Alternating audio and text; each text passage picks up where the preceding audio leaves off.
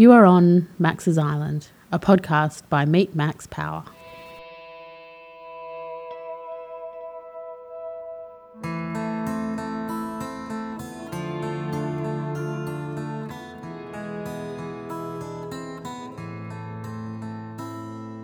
On Max's Island podcast, you'll hear the lived experiences of people who choose to live life a little differently. It might be a story of when they took time out and dared to do something crazy. Perhaps they made a decision to leave it all behind and follow their dreams. Or maybe they just stopped listening to what other people thought and did what was right for them. This experience becomes a story that is part of them and one that you need to hear. So, now that you're on Max's Island, listen to the wisdom in these stories, and you too will be inspired to do what you have always wanted to do.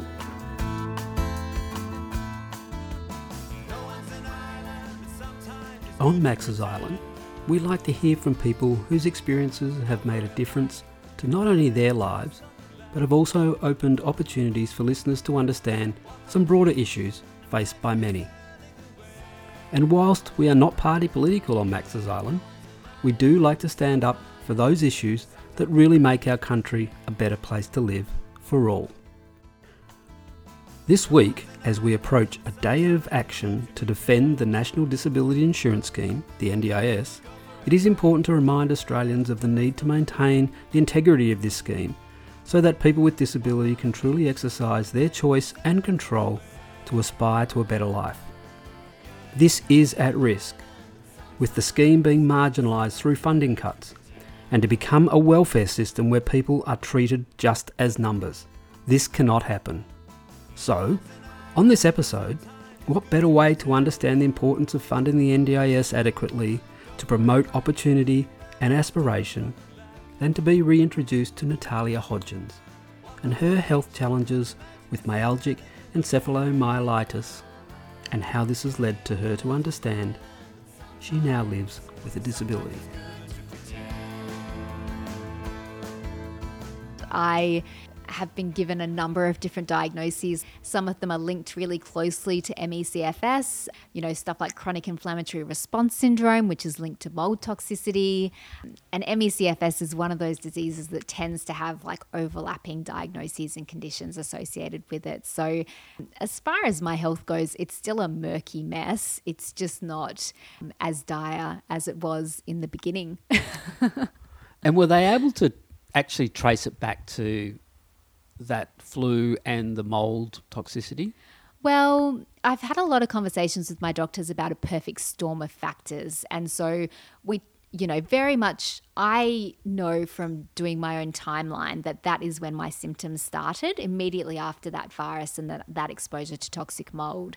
So to me, it's very clear that that happened and that, yes, while I loved New York, it, it was a stressful time. I had moved overseas, mm. I was living there by myself. Um, so, you know, you think about stresses, I wouldn't, I would never have called that a stressor, but in reality, it, it probably was putting a lot of stress on my system. And sometimes it's just, you know, several factors that, you know, swirl up into a cyclone and then you your body breaks for whatever reason.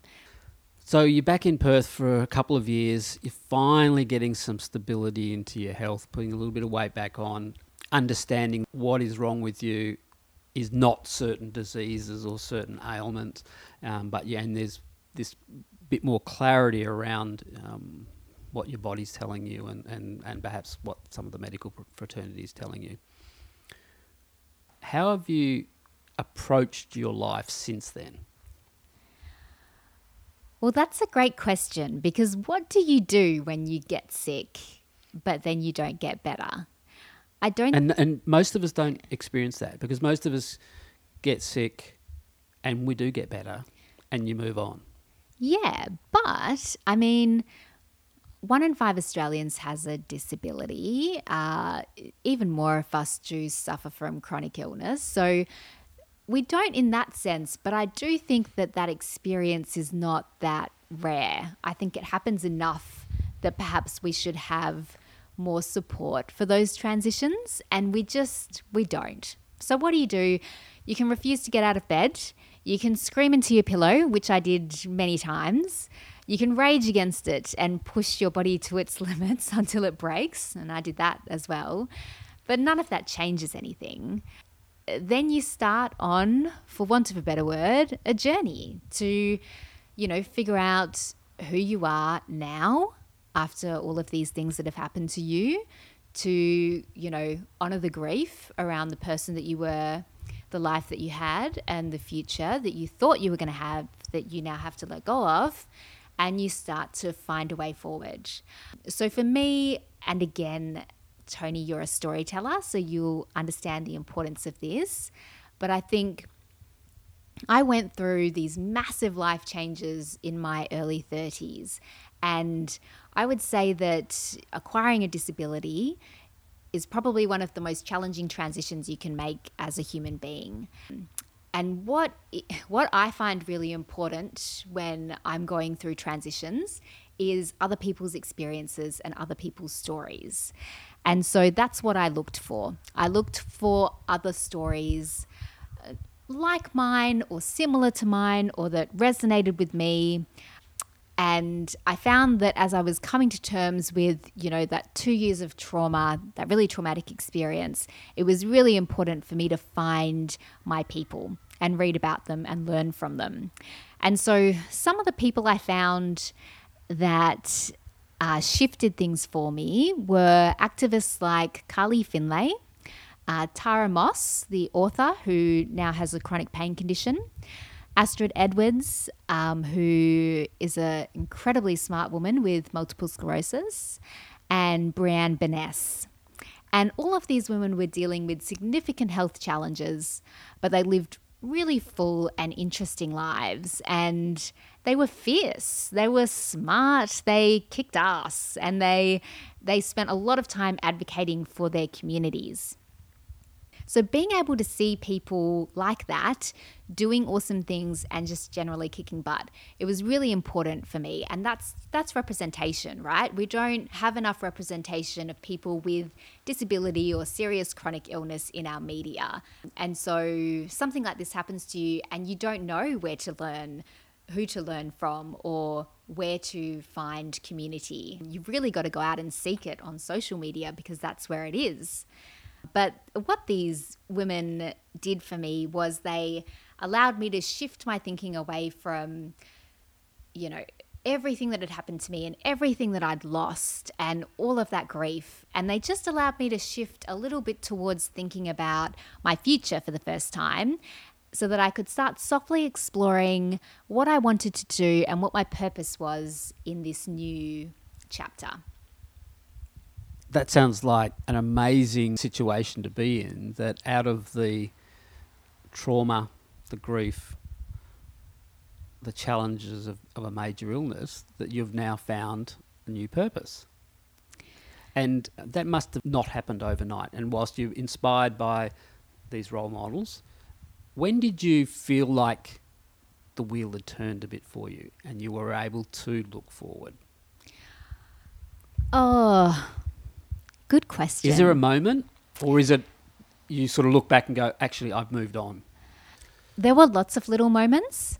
I think that, you know, and anyone who's lost someone they loved will understand what grief is like. But eh, grief comes in waves and it takes months and years to get smaller and smaller. And so I've grieved myself uh, for a long time and that ebbed and flowed and uh, fluctuated depending on what was happening. And sometimes it'll just hit you in the guts. Uh, but there were a number of turning points.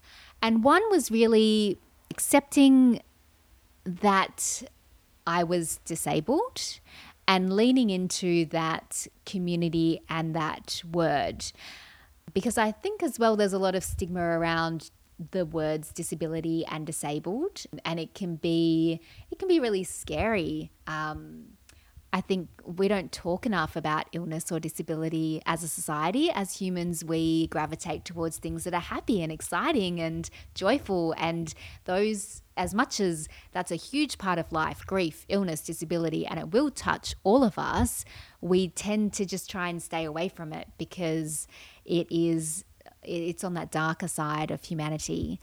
I'm interested in the point of when it became a disability and and the I guess the definition of it being moving from a health con- condition to a disability. And who made that judgment?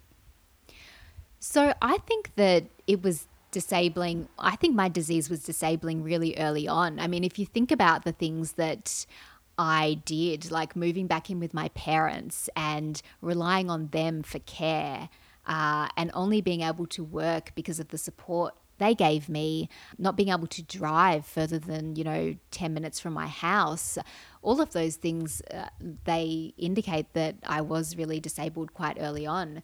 But I think that there are lots of challenges around invisible illness and how that fits into disability uh, lots of challenges around chronic illness and how that fits into disability. And there's a lot of imposter syndrome around it, whereby, I mean, Tony, you're sitting here looking at me right now. Would you say, do I look disabled? If, if you saw me down the street, you wouldn't. You wouldn't um, certainly not say that I was disabled. So that whole kind of invisible disability piece is makes it really it just adds a layer of challenge around seeing yourself in that disability community. But I think there are lots of disabilities that are invisible. So it's really important to call that out and acknowledge it. The first time I fully identified with being disabled was when I read Carly Findlay's brilliant book. She's one of the activists that I mentioned earlier on. And she wrote a memoir called Say Hello, a brilliant book. I really recommend it for anyone anyone, anywhere. It will change your perspective on life. And in it, she quotes another activist who defines disability as a physical or mental condition that you have to plan around every day. Now, that definition was so simple and so relatable for me. I was like, shit, I spend hours planning my life around my health. My medical condition is like a cranky, tantrum throwing, purple faced toddler, just constantly disrupting my life uh, without any of the good things that come from actually having a toddler. If I want to go somewhere, I have to think about how I'm going to get there and back because I can't necessarily drive myself. If I'm going into the office for work, I have to take my food and my medications with me. If I'm going outside and it's hot, I have to think about how to modulate my body temperature because my body doesn't do that naturally. And every single second of the day, I have to think about how I'm rationing my energy to make sure I don't run out of it and end up in a vulnerable position. So, when I thought about my health condition in the context of that really simple definition that was given around planning your life around your health condition, your physical or mental health condition, I, it, it was like a light bulb moment for me. I was like, aha, this is why life feels so hard because I am disabled and because I don't have any of the formal supports or accommodations in place that I need to be able to live a good life. I'm fascinated by your journey because we certainly do think of people with a disability either being born with it or acquiring it from a traumatic accident acquired brain injury, something like that. Spinal cord injury. Yeah. yeah. So to evolve into a position of having a disability that started as a health condition, I don't think I, I think that's interesting because uh, it probably is a bit of an invisible thing out there, and it's very misunderstood. Yes, absolutely, and I think as well, we have so much internalized ableism. And I don't I don't feel like I'm well versed enough to talk about this really clearly yet. I'm still wrapping my head around everything that is disability and the terms, but I think that to I think it takes a lot to process and to accept and acknowledge that you are disabled, not because it's a bad thing, but because as a society, the mainstream narratives we have around disability can be really negative. And like I said before, that's why it was so important for me to find some of those women and to see that representation because these women were doing things that were incredible that I that I wanted to do that I would have wanted to do at any point in my life, not just because I was now disabled. They were publishing books and speaking it in front of audiences of thousands and, you know, running podcasts and uh, just basically doing amazing things with their life. And I think that lack of represent- representation of people with disabilities, all different kinds of disabilities, is really key. We need more disabled writers being published. We need more disabled speakers speaking at conferences. And we need more disability representation in business, in every area of business, in leadership, on boards, in middle management. Uh, you just don't really see it. I think there's a lot of I think there's a lot of fear and a lot of masking and and that happens for good reason because business is not really set up to not really set up to accommodate people with disabilities. You've really created another discussion point there that we could go on for hours about the I think as a culture our push for diversity in the workplace is in a commendable situation in that we're very cognizant of trying to accommodate some people with disability into the workplace, into other elements of society. But you've hit on a quite a different point, and that's really normalizing people with a disability just continuing to do a regular life, having regular aspirations, having regular lives. You know, I, I actually like using the word normal lives. Whatever normal is to you, the fact that you have a disability shouldn't make any difference to the fact that you can aspire to a normal life. And that's refreshing to hear you talk about that because you've just recalibrated. Recalibrated and with an understanding of, of where you're at physically, where you're at mentally, where you're at in your life and resetting to aspire to do other things with a, with an understanding that your base is probably a little bit different now that you acknowledge that there is some disabling aspects to your life. Yeah, absolutely 100% agree. I think this idea of difference is really hard to break through and and I think that we're still quite uncomfortable with disability. We just are. For me, uh, work has always been a really important part of my life. And that's why I bring up that point about business and seeing disability represented in leadership and that type of thing. I've always been heavily invested in my career and I've done well in it. And I, as a human being, associate so strongly with the work that I do there's a lot of my identity tied up in my career, and I'm really connected to the things that it gives me. And when I talk about that, I don't just mean money, although, yes, that's definitely part of it. I mean uh, the sense of worthiness and value and connection that work gives me. And that's been the case my whole life. I've always loved working. Um, I've always, you know, focused on my career. But interestingly, it was really amplified when I was sick. And that was because, you know, coming back to one of your earlier questions about how did you cope through that period? Well, one of the coping tools that I used was work because I could go to work and just be me. I wasn't consumed by this need to find answers. I wasn't consumed by my illness. It was a distraction, and I was part of a team and I was working towards a bigger purpose. Doesn't really matter what it was, just that there was a goal and I was making a contribution.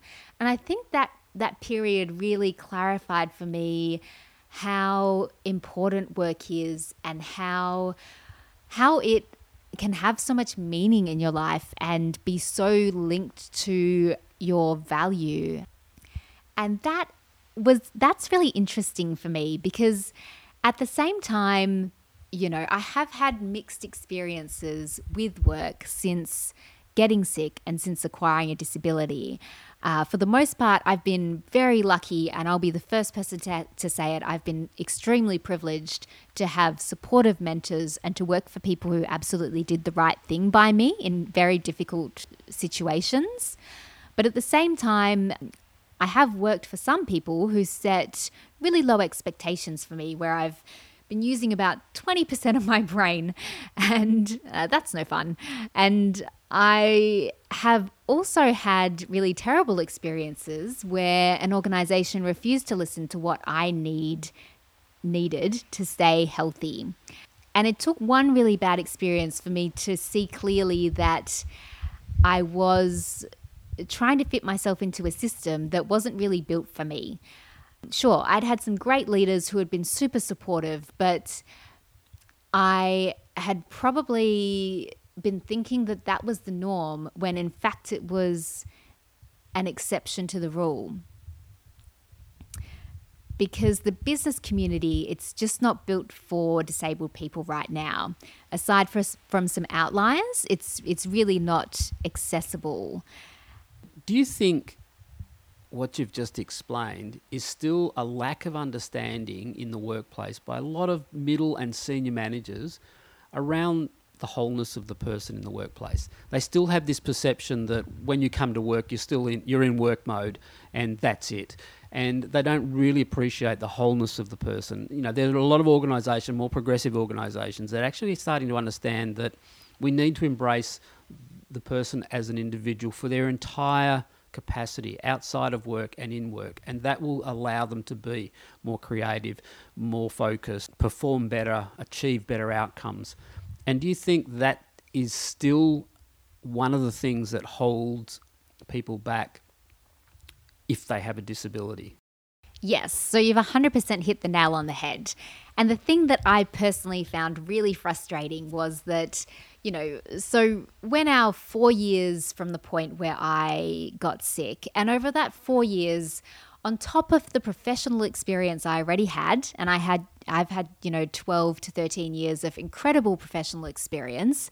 I now have all of this life experience from what I've been through. And when I think about that life experience, I just think, how does that not make me more valuable to an organization. Like, I have had to become an epic problem solver simply because, even to this day, there are issues that pop up with my health all the time that an expert can't solve for me. I have to go and solve it myself. And sometimes it seems impossible, and yet somehow I always find a way. And sometimes that way is just by, you know, bashing down doors or by sweet talking people into doing things for me or, you know, getting super creative. So, what skills have I developed there? Well, negotiating and influencing, creativity. I mean, some of the skills that they frequently talk about in the business community as needing as we head into this 21st digital uh, century whatever. So it it's really confu- it was really confusing to me as to why I was facing into these challenges trying to grow and develop my career when in fact I felt like I as a whole person had more to bring to the table than I did 4 or 5 years ago. But trying to get business to see that and I use the word business very I'm using that on purpose because, like you said in your question, I think it's very much about for profit business. And business makes the world go round. It has, it holds so much power in terms of shifting change and becoming more inclusive and welcoming difference into that community but I do think like I do think that it's a little bit stuck and it needs to make a few more shifts and you know to really to really become inclusive you do you need to see past the disability or past gender or past sexuality to see the whole person and what they can bring to the table. I love your explanation there. We often hear about the importance of lived experience But I think what you've said there is going to the next level, and that's it to actually say that you've become an expert by experience. And becoming an expert by experience adds immense value to what you bring, not only to yourself, but also to a work environment or any other social environment that you may be in. And I totally agree with you that that can often be undervalued. And I come back to that point of the wholeness of the person. So the value of your challenge over four years is all of those things. Whereas potentially looking at a CV, people might go, oh, there's a hole there, there's a deficiency there, where in fact there actually is this incredible sense of learning from the experience that has made you a bit of an expert in a whole range of things that give you value. Yeah, and I said it before and I'll say it again. I very much acknowledge my privilege in this space, which is that I've had, I have a wonderful network of people and I've had some really great mentors and leaders that have made it relatively easy for me to stay in work. But I can see so easy, so clearly how easy it would be for me to just fall out of the workforce and then find it really, really hard to get back in. And I think about all the talent that we have that we're potentially wasting. You know, like I said, disabled people are our are potentially our best problem solvers and innovators just because they're wired that way. So if we can't be flexible about creating jobs that accommodate people's needs and we can't get comfortable with the idea of disability, I mean, that's where organizations are really missing out. So, as we sort of wind up, what do you see is your future in the short term? One, to make sure that you achieve things within a healthy environment for you, but then also pushing those limits again once you get that strength and that focus to be able to push that those limits around disability and inclusion and trying to hit some aspirations in that field. So I think there's a huge opportunity for business in this space. You know, society continues to put more and more pressure on businesses to operate ethically and do the right thing, and genuinely including the disability community in your workforce is the right thing to do. I also just want to call out that once you start to research it, the disability consumer market, so disabled consumers, that market is absolutely massive. It represents 15% of the world's population, which is bigger than China. And think about how we talk about China as a market. And disabled people and the people who care about them, they have an annual spending power of $13 trillion in disposable income. And to me, that is 13 trillion reasons why business should care about how disability is represented in their products, in their services, and in their workforce. Because to capitalize on that market, business is going to need to have people on the inside who understand that market and know how to create products and services that cater for them. So there's you know, there's lots of wicked problems in the disability sector that need to be solved. But this one around disability and work is one that really lights me up. And it's partly because of the the really important role that work has played in my own life. In answer to your question, I'm still not 100% sure what role I have to play in tackling the problem, but I have started to make some much bigger shifts in my life uh, to figure out how I can contribute.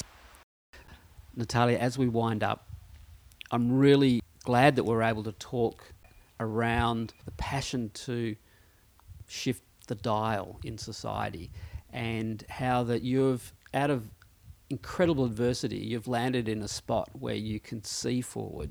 You can see a pathway. You can see some things that can be done, not only for others, but for yourself. So, as we finish up, what's next in store? What's your little aspiration? Share with whatever you want to. Um, this is your opportunity. I'm not pushing you at all, but I really would be interested to know what ray of sunshine do you see on the horizon for you? So I see lots of sunshine actually, and it's it's interesting to it's interesting for me to acknowledge that given where I was two or three years ago, it's interesting to see how far I've come. And I'm really excited that I've just started postgraduate study at Deakin University. So I'm doing a grad cert in disability and inclusion.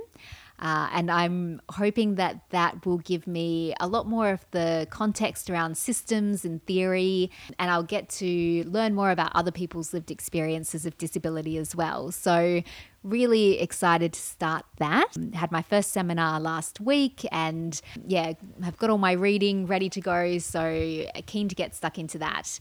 The other exciting thing that's sunny in my life at the moment is that I just got accepted into HireUp's Board Observership Program. So, HireUp are a company that I really admire. They're a technology startup who provide disability services to the community. And I've been you know, tinkering with different ways to contribute my lived experience. And they provide this incredible program that's designed to increase representation of disabled people at a board level. So, over the next six months, I'll have amazing opportunities to learn from HireUp um, and uh, just learn as much as I can about their business and the disability sector. And that has me really fired up. I'm super excited about that one. I was thrilled to find out that I got um, that I got a place in that program. Uh, so awesome program and if you're listening and you think it's something you'd be interested in i really recommend you know uh, following HireUp on linkedin where they post about it so you can find out more about the next intake and those are kind of the two big shifts i'm doing over the next six months to see you know, to kind of feel out where else I can take this and uh, what I can help to change. And just on that note, as well, around LinkedIn, I'm really open to talking to people who are in the same area or exploring the same things. Uh, really love hearing people's experiences and lived experience has been such a big part of my life. So love to hear from other people. So feel free to look me up and reach out if you have something to chat to me about. Natalia, thank you so much for being on Max's Island. It's been an incredible story. I've known you for some time and I've known the experience that you had and from a professional point of view and what that was leading up to going to New York and following that dream. The last 4 years has been a challenge, but I can see that you'll now hit much greater heights with this understanding of who you are now. And as I mentioned before, I think you've now become an expert by experience, which is really important because you are taking that lived experience and developing it and evolving it. And I can I can see that your aspirations will make a difference not only to yourself, which is really important, but to many many others in the very near future. So thanks for being on the island, and good luck in the future. Thank you so much for having me, Tony. It was a pleasure.